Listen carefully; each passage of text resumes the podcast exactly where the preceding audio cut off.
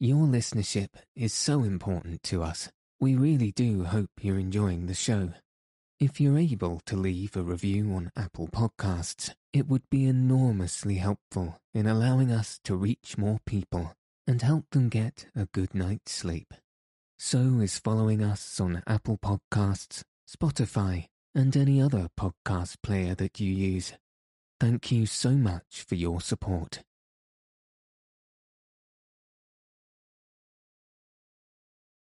Good evening. In this episode, I'll be reading Book 1 The Coming of the Martians, chapters 8 to 10, from The War of the Worlds by H. G. Wells.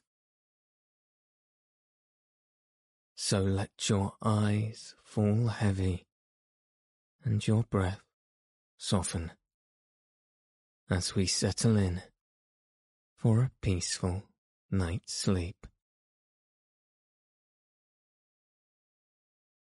Chapter 8 Friday Night The most extraordinary thing to my mind of all the strange and wonderful things that happened upon that Friday was the dovetailing of the commonplace habits of our social order with the first beginnings of the series of events that was to topple that social order headlong. If on Friday night you had taken a pair of compasses and drawn a circle with a radius of five miles round the Woking sandpits, I doubt if you would have had one human being outside of it, unless it were some relation of Stent or of the three or four cyclists or London people lying dead on the common, whose emotions or habits were at all affected by the newcomers. Many people had heard of the cylinder of course, and talked about it in their leisure, but it certainly didn't make the sensation that an ultimatum to Germany would have done.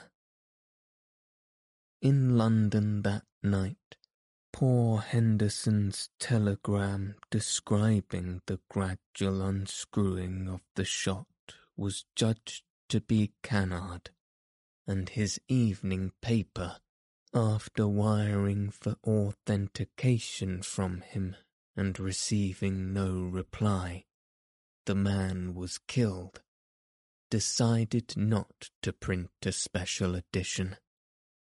Even within the five-mile circle, the great majority of people were inert I have already described the behaviour of the men and women to whom I spoke. All over the district, people were dining and supping. Working men were gardening after the labours of the day. Children were being put to bed.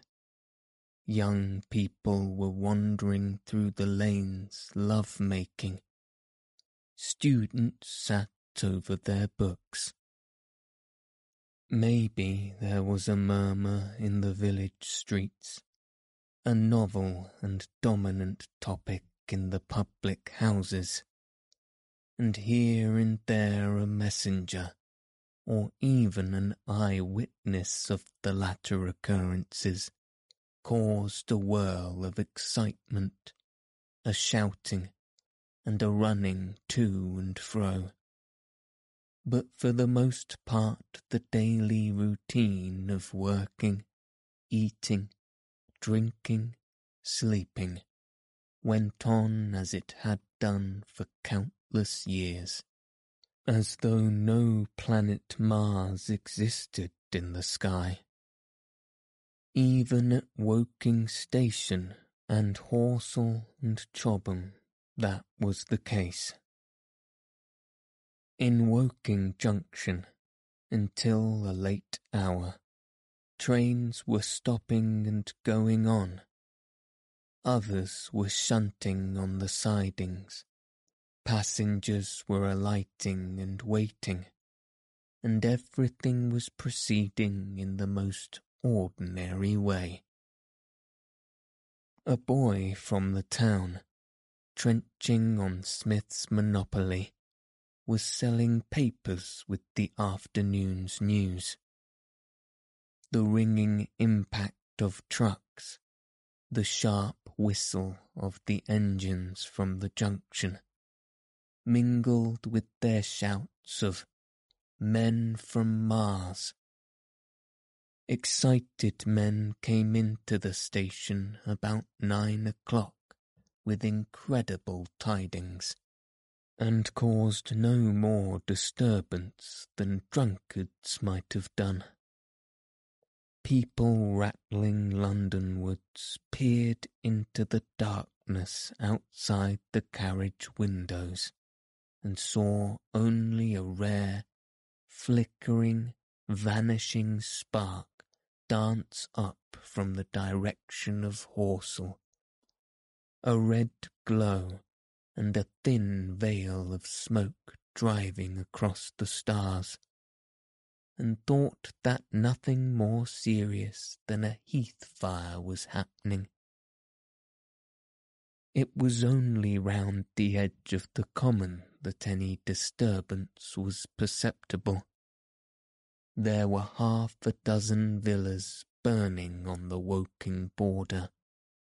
There were lights in all the houses on the common side of the three villages, and the people there kept awake till dawn.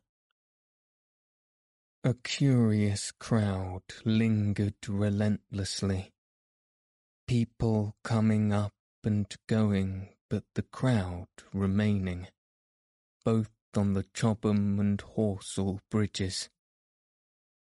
One or two adventurous souls, it was afterwards found, went into the darkness and crawled quiet near the Martians, but they never returned. For now and again a light ray, like the beam of a warship's searchlight, swept the common, and the heat ray was ready to follow Save for such, that big area of common was silent and desolate, and the charred bodies lay about on it all night under the stars, and all the next day. A noise of hammering from the pit was heard by many people. So you have the state of things on Friday night in the centre sticking into the skin of our old planet Earth like a poisoned dart was this cylinder. But the poison was scarcely working yet. Around it was a patch of silent common, smouldering in places, and with a few dark, dimly seen objects lying in the contorted attitudes here and there. Here and there was a burning bush or tree. Beyond was a fringe of excitement, and farther than that fringe the inflammation had not crept as yet. In the rest of the world the stream of life still flowed as it had flowed for immemorial years. The fever of war that would presently clog vein and artery, deaden nerve and destroy brain had still to develop. All night long the Martians were hammering and stirring, sleepless, indefatigable, at work upon the machines they were making ready, and ever and again a puff of greenish white smoke whirled up to the starlit sky. About eleven, a company of soldiers came through Horsell and deployed along the edge of the common to form a cordon.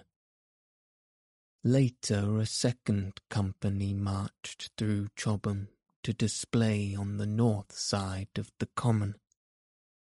Several officers from the Inkerman barracks had been on the common earlier in the day, and one, Major Eden, was reported to be missing. The colonel of the regiment came to Chobham Bridge and was busy questioning the crowd at midnight.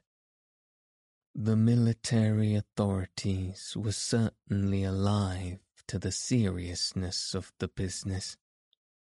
About eleven, the next morning's paper were able to say a squadron of hussars, two Maxims, and about four hundred men of the Cardigan regiment started from Aldershot. A few seconds after midnight, the crowd in the Chertsey Road, Woking, saw a star fall from heaven into the pine woods to the northwest. It had a greenish colour and caused a silent brightness like the summer lightning. This was the second cylinder. Chapter 9 The Fighting Begins Saturday lives in my memory as a day of suspense. It was a day of lassitude, too, hot and close, with, I am told, a rapidly fluctuating barometer. I had slept but little though my wife had succeeded in sleeping, and I rose early. I went into my garden before breakfast and stood listening, but towards the common there was nothing stirring but a lark. The milkman came as usual. I heard the rattle of his chariot and I went round to the side gate to ask the latest news. He told me that during the night the Martians had been surrounded by the troops, and that guns were expected. Then, a familiar, reassuring tone. I heard a train running towards Woking. They aren't to be killed, said the milkman, if that can possibly be avoided. I saw my neighbour gardening, chatted with him for a time, and then strolled in to breakfast. It was a most unexceptional morning. My neighbour was of the opinion that the troops would be able to capture or destroy the Martians during the day. It's a pity they make themselves so unapproachable, he said. It would be curious to know how they live on another planet. We might learn a thing or two. He came up to the fence and extended a handful of strawberries for his gardening was as generous as it was enthusiastic. At the same time he told me of the burning pine woods about the Byfleet golf links. They say, said he, that there's another one of those blessed things fallen there. Number two. But one's enough, surely. This lot'll cost the insurance people a pretty penny before everything's settled. He laughed with an air of the greatest good humour as he said this. The woods, he said, were still burning, and pointed out a haze of smoke to me They will be hot underfoot for days, on account of the thick soil of pine needles and turf, he said, and then grew serious over poor Ogilvy. After breakfast, instead of working, I decided to walk down towards the common. Under the railway bridge I found a group of soldiers, sappers, I think, men in small round caps, dirty red jackets unbuttoned, and showing their blue shirts, dark trousers, and boots coming to the calf. They told me no one was allowed over the canal, and, looking along the road towards the bridge, I saw one of the cardigan men standing sentinel there. I talked with these soldiers for a time.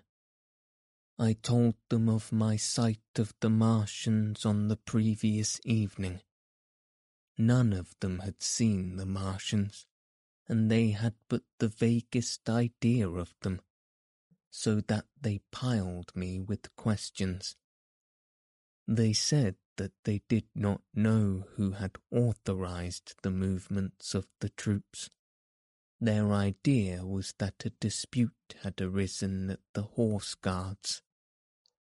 The ordinary sapper is a great deal better educated than the common soldier, and they discussed the peculiar conditions of the possible fight with some acuteness. I described the heat ray to them, and they began to argue among themselves. Crawl up under cover and rush 'em, I say, said one.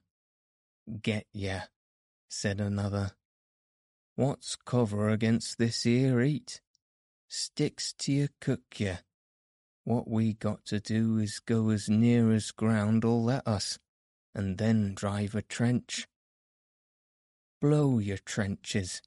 You always want trenches.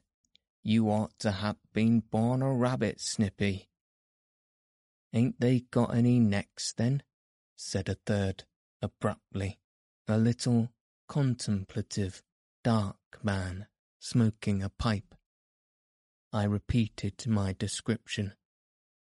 Octopuses, said he. That's what I'll call 'em.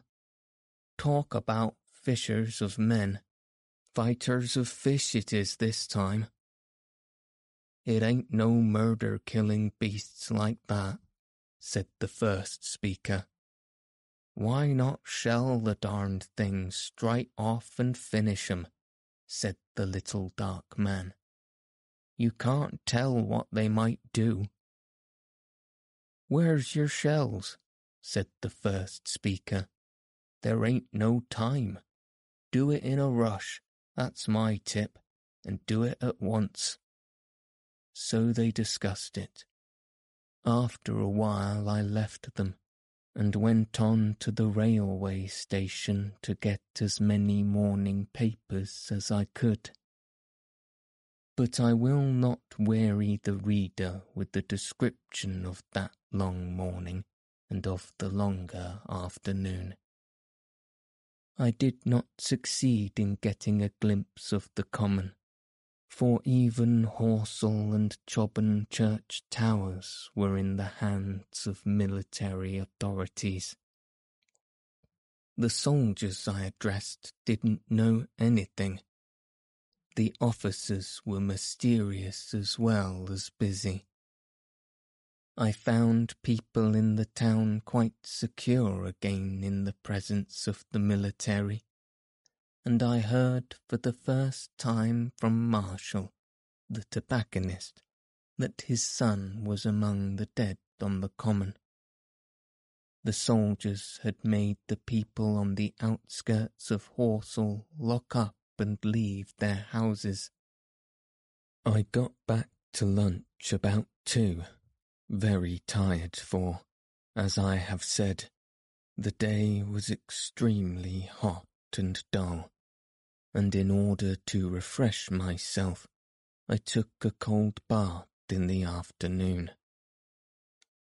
About half past four, I went up to the railway station to get an evening paper, for the morning papers had contained only a very inaccurate description of the killing of Stent, Henderson, Ogilvy, and others.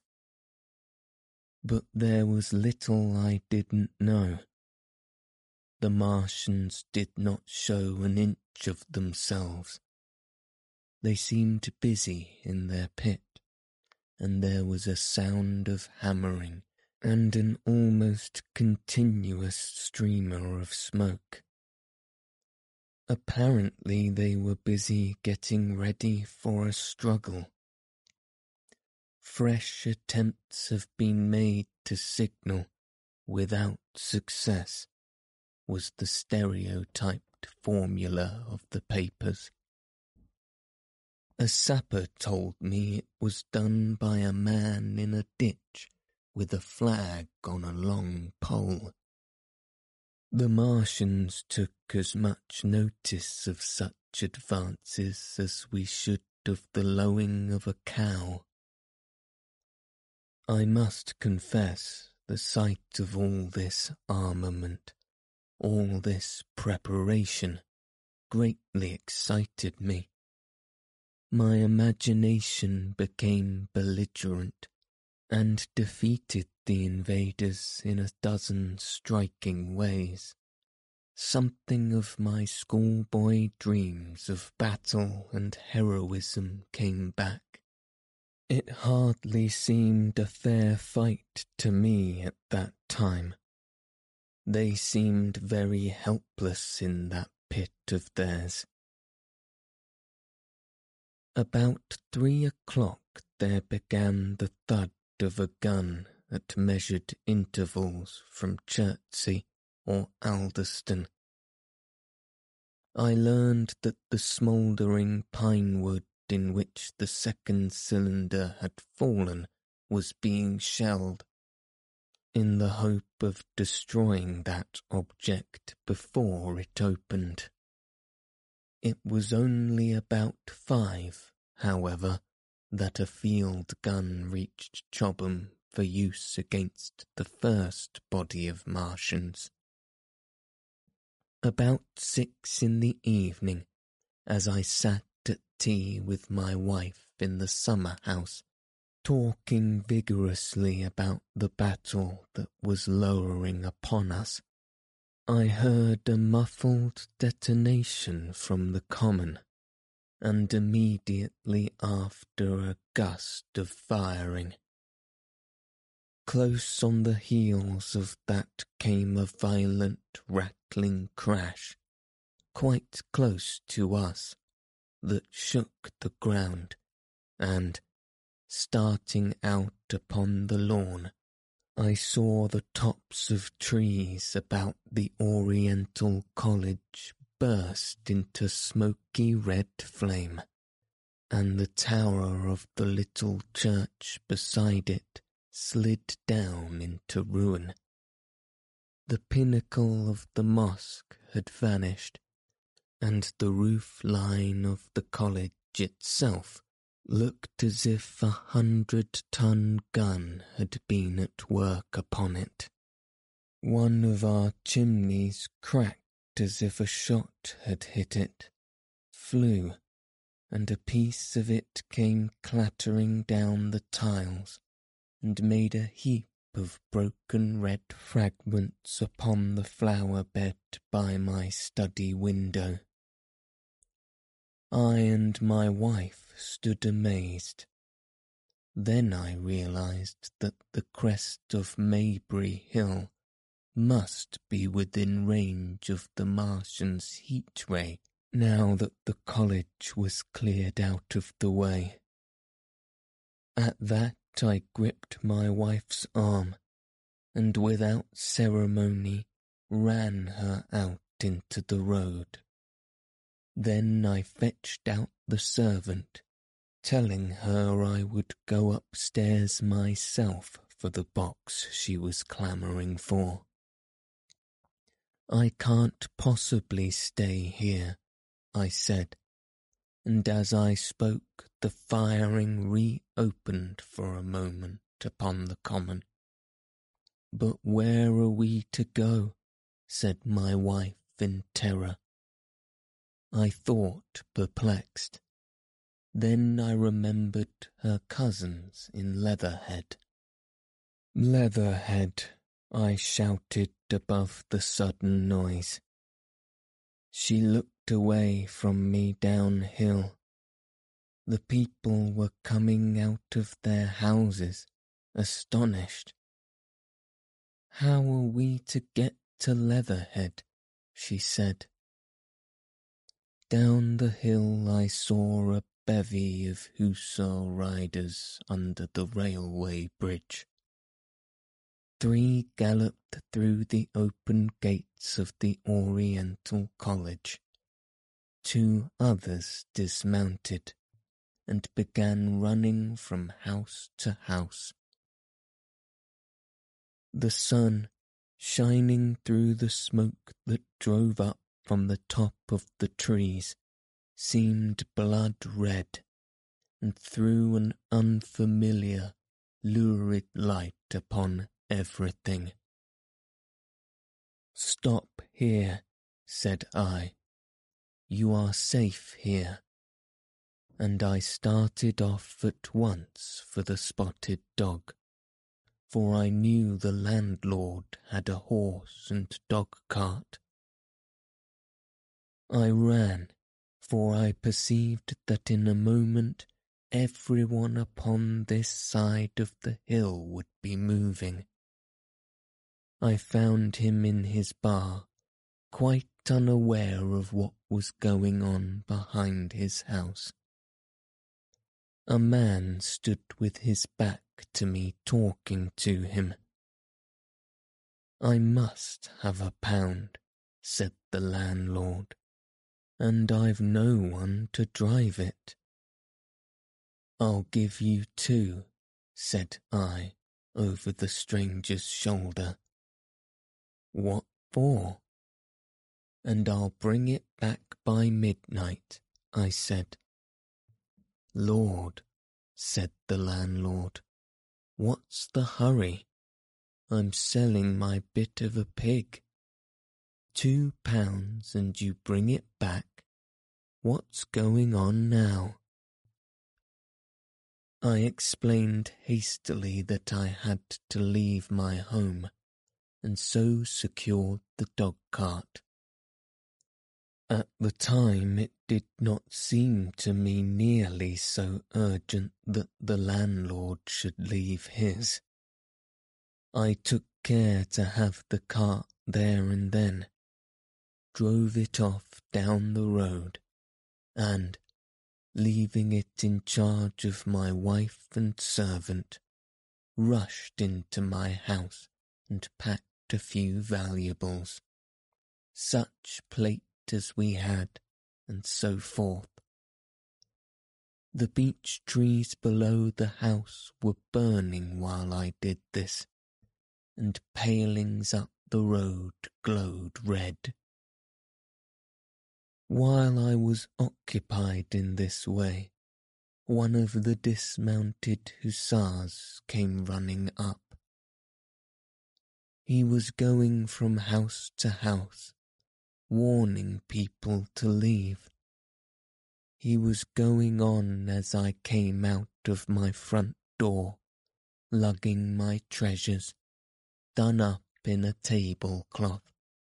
I shouted after him what news? He turned, stared, bawled something about, crawling out in a thing like a dish cover, and ran on to the gate of the house at the crest. A sudden whirl of black smoke driving across the road hid him for a moment. I ran to my neighbour's door and rapped it to satisfy myself of what I already knew, that his wife had gone to London with him and had locked up their house. I went in again, according to my promise, to get my servant's box, lugged it out, clapped it beside her on the tail of the dog cart, and then caught the reins and jumped up into the driver's seat beside my wife.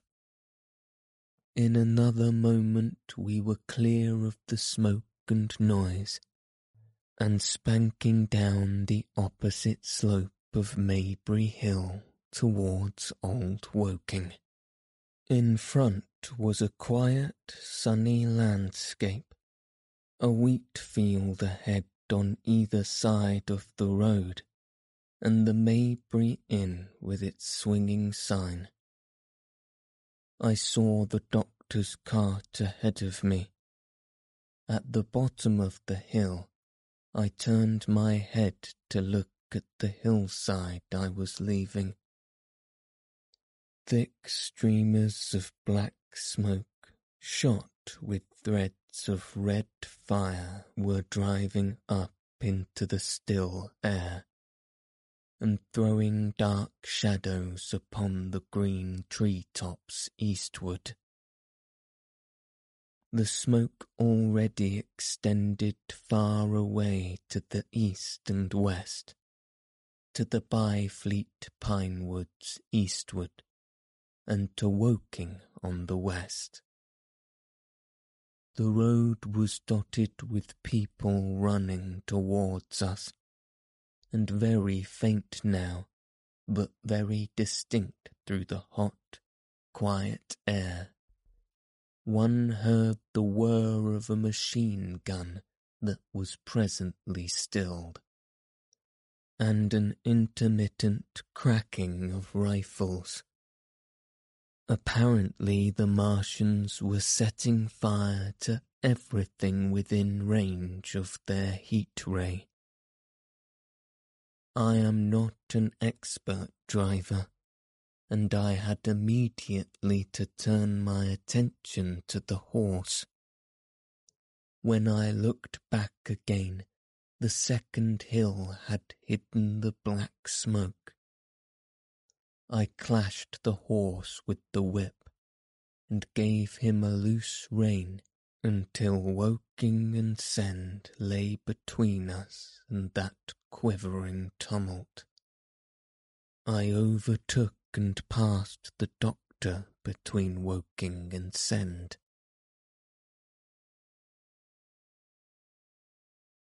Chapter 10 In the Storm Leatherhead is about twelve miles from Maybury Hill. The scent of hay was in the air through the lush meadows beyond Pyrford, and the hedges on either side were sweet and gay with multitudes of dog roses. The heavy firing that had broken out while we were driving down Maybury Hill ceased as abruptly as it began, leaving the evening very peaceful and still. We got to Leatherhead without misadventure about nine o'clock, and the horse had an hour's rest while we took supper with my cousins, and the horse had an hour's rest while I took supper with my cousins and commended my wife to their care. My wife was curiously silent throughout the drive, and seemed oppressed with forebodings of evil. I talked to her reassuringly, pointing out that the Martians were tied to the pit by sheer heaviness, and at the utmost could but crawl a little distance out of it. But she answered only in monosyllables. had it not been for my promise to the innkeeper, she would, I think, have urged me to stay in Leatherhead that night. Would that I had. Her face, I remember, was very white as we parted. For my own part, I had been feverishly excited all day. Something very like the war fever that occasionally runs through a civilized community had got into my blood. And in my heart I was not so very sorry that I had to return to Maybury that night. I was even afraid that that last fusillade I had heard might mean the extermination of our invaders from Mars. I can best express my state of mind by saying that I wanted to be in at the death. It was nearly eleven when I started to return the night was unexpectedly dark to me, walking out of the lighted passage of my cousin's house. It seemed indeed black, and it was as hot and close as the day. Overhead the clouds were driving fast, albeit not a breath stirred the shrubs about us my cousin's man lit both lamps. Happily, I knew the road intimately. My wife stood in the light of the doorway and watched me until I jumped up into the dog cart. Then abruptly she turned and went in, leaving my cousins side by side, wishing me good hap. I was a little depressed at first with the contagion of my wife's fear, but very soon my thoughts reverted to the Martians. At that time I was absolutely in the dark as to the course of the evening's fighting. I did not know even the circumstances that precipitated the conflict. As I came through Ockham, for that was the way I returned, and not through Send and Old Woking, I saw along the western horizon a blood-red glow, which as I drew nearer crept slowly up the sky the driving clouds of the gathering thunderstorm mingled there with masses of black and red smoke. Ripley Street was deserted, and except for a lighted window or so, the village showed not a sign of life. But I narrowly escaped an accident at the corner of the road of Pyrford, where a knot of people stood with their backs to me. They said nothing to me as I passed. I do not know what they knew of the things happening beyond the hill, nor do I know if the silent houses I passed on my way were sleeping securely or deserted and empty, or harassed and watching against the terror of the night. From Ripley until I came through Pyrford, I was in the valley of the Wey, and the red glare was hidden from me. As I ascended the little hill beyond Pyrford Church, the glare came into view again, and the trees about me shivered with the first imitation of the storm that was upon me. Then I heard midnight pealing out from Pyrford Church behind me, and then came the silhouette of Maybury Hill, with its tree tops and roofs black and sharp against the red. Even as I beheld this, a lurid green glare lit the road about me and showed the distant woods towards Addlestone. I felt a tug at the reins. I saw that the driving clouds had been pierced, as it were, by a thread of green fire, suddenly lighting their confusion and falling into the field to my left. It was the third falling star. Close on its apparition, and blindingly violet by contrast, danced out the first lightning of the gathering storm, and the thunder burst like a rocket overhead. The horse took the bit between his teeth and bolted. A moderate incline runs towards the foot of Maybury Hill, and down this we clattered. Once the lightning had begun, it went on in as rapid a succession of flashes as I had ever seen.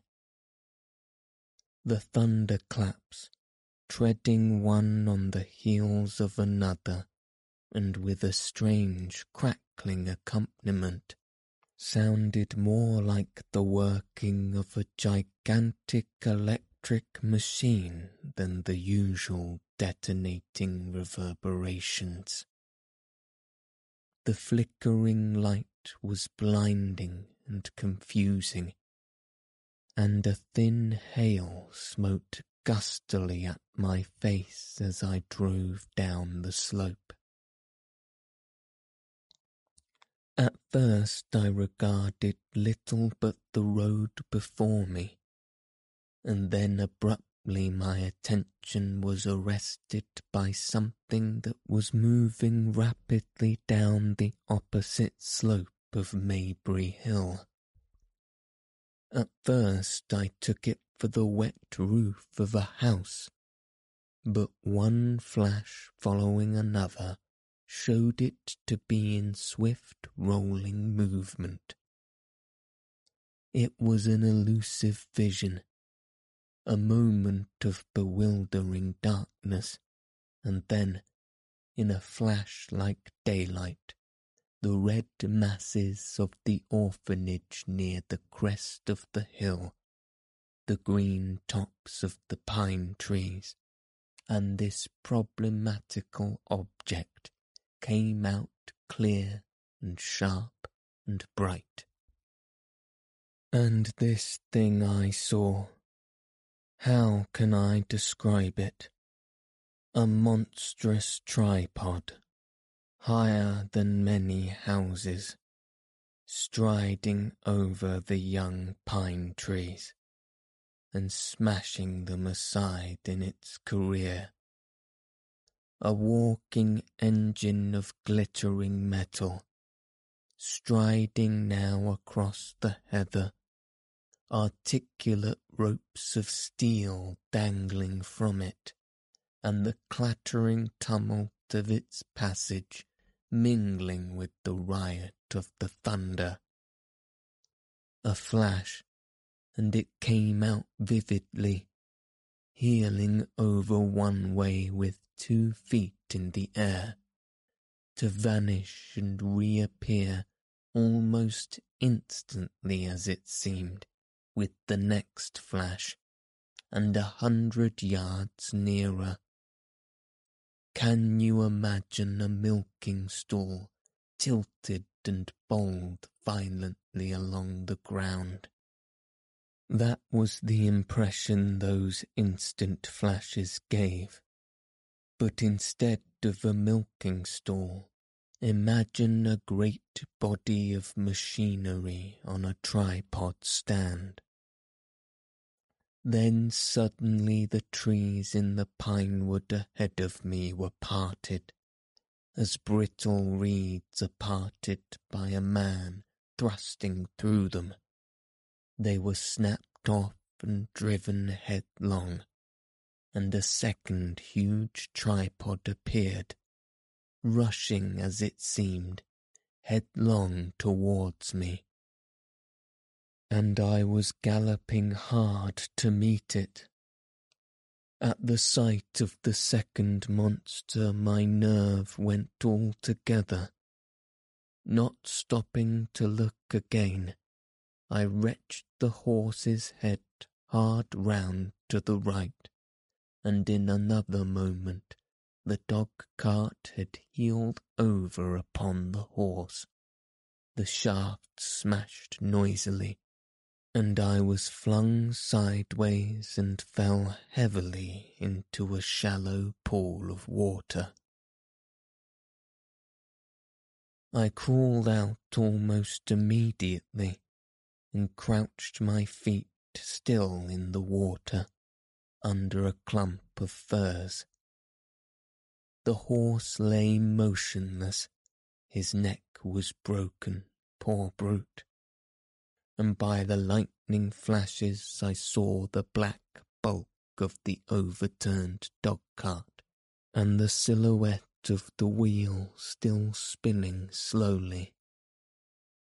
In another moment the colossal mechanism went striding by me and passed uphill towards Pyrford.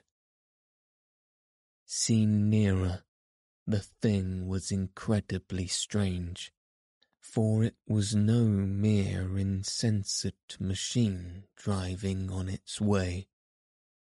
Machine it was, with a ringing metallic pace and long, flexible, glittering tentacles, one of which gripped a young pine tree, swinging and rattling about its body. It picked its road as it went striding along, and the brazen hood that surmounted it moved to and fro with the inevitable suggestion of a head looking about. Behind the main body was a huge mass of white metal, like a gigantic fisherman's basket, and puffs of green smoke squirted out from the joints of the limbs as the monster swept by me, and in an instant it was gone. So much I saw then all vaguely for the flickering of the lightning, in blinding highlights and dense black shadows.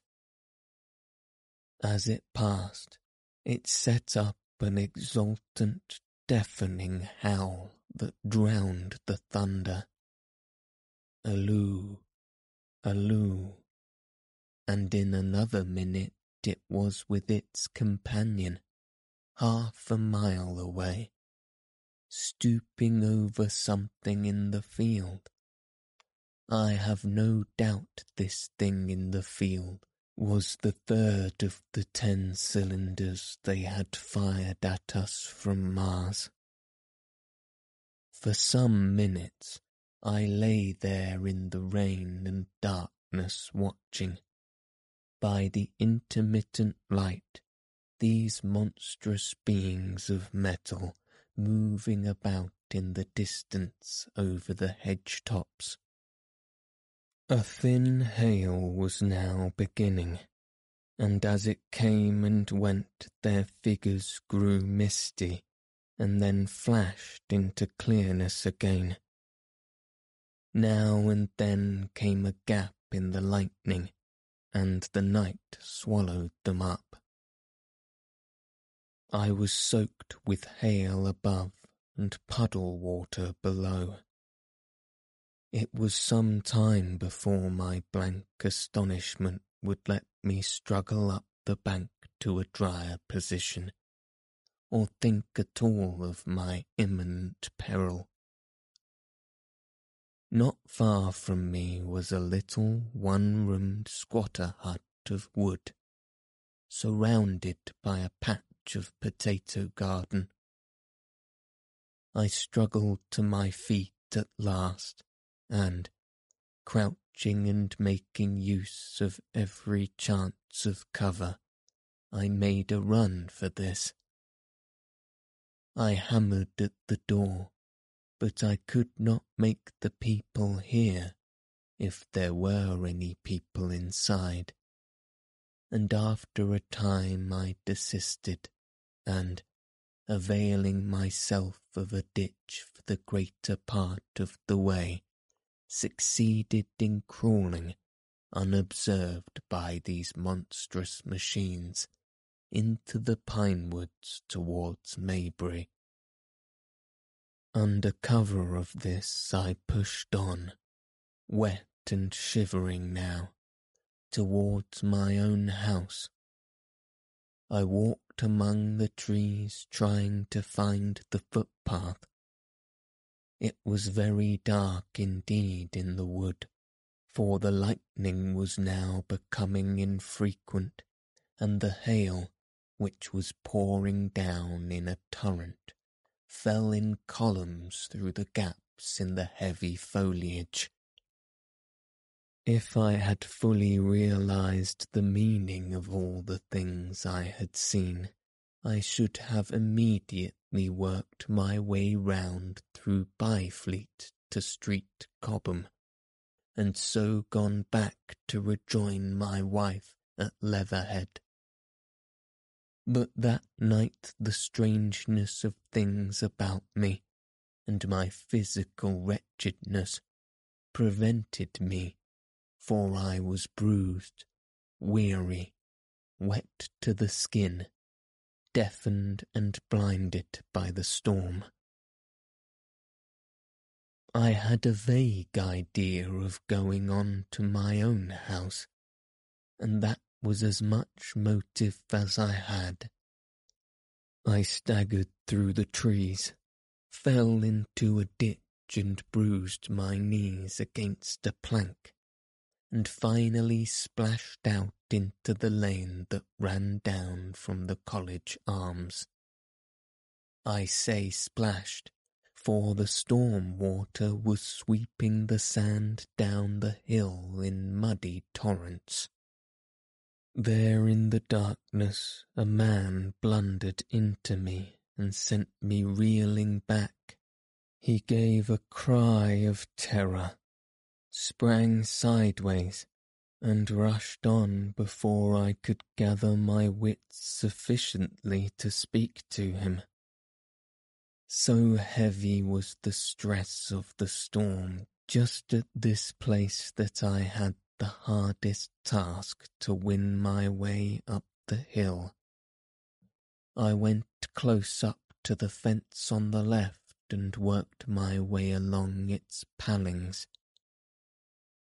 Near the top I stumbled upon something soft, and, by a flash of lightning, saw between my feet a heap of black broadcloth and a pair of boots before I could distinguish clearly how the man lay.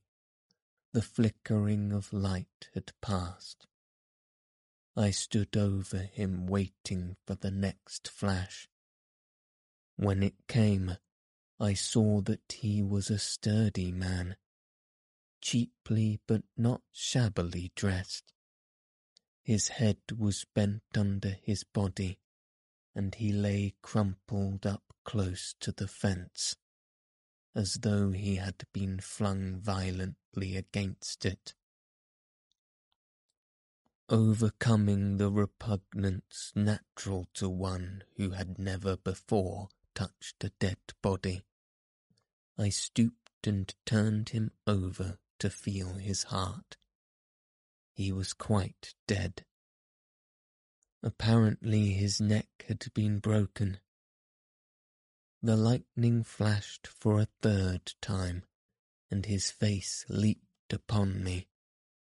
I sprang to my feet, it was the landlord of the spotted dog whose conveyance I had taken. I stepped over him gingerly and pushed on up the hill. I made my way by the police station and the College Arms towards my own house. Nothing was burning on the hillside, though from the common there still came a red glare and a rolling tumult of ruddy smoke beating up against the drenching hail. So far as I could see by the flashes, the houses about me were almost uninjured. By the college arms a dark heap lay in the road. Down the road towards Maybury Bridge there were voices and the sound of feet. But I had not the courage to shout or to go to them. I let myself in with my latchkey, closed, locked, and bolted the door, staggered to the foot of the staircase, and sat down. My imagination was full of those striding metallic monsters and of the dead body smashed against the fence. I crouched at the foot of the staircase with my back to the wall, shivering violently.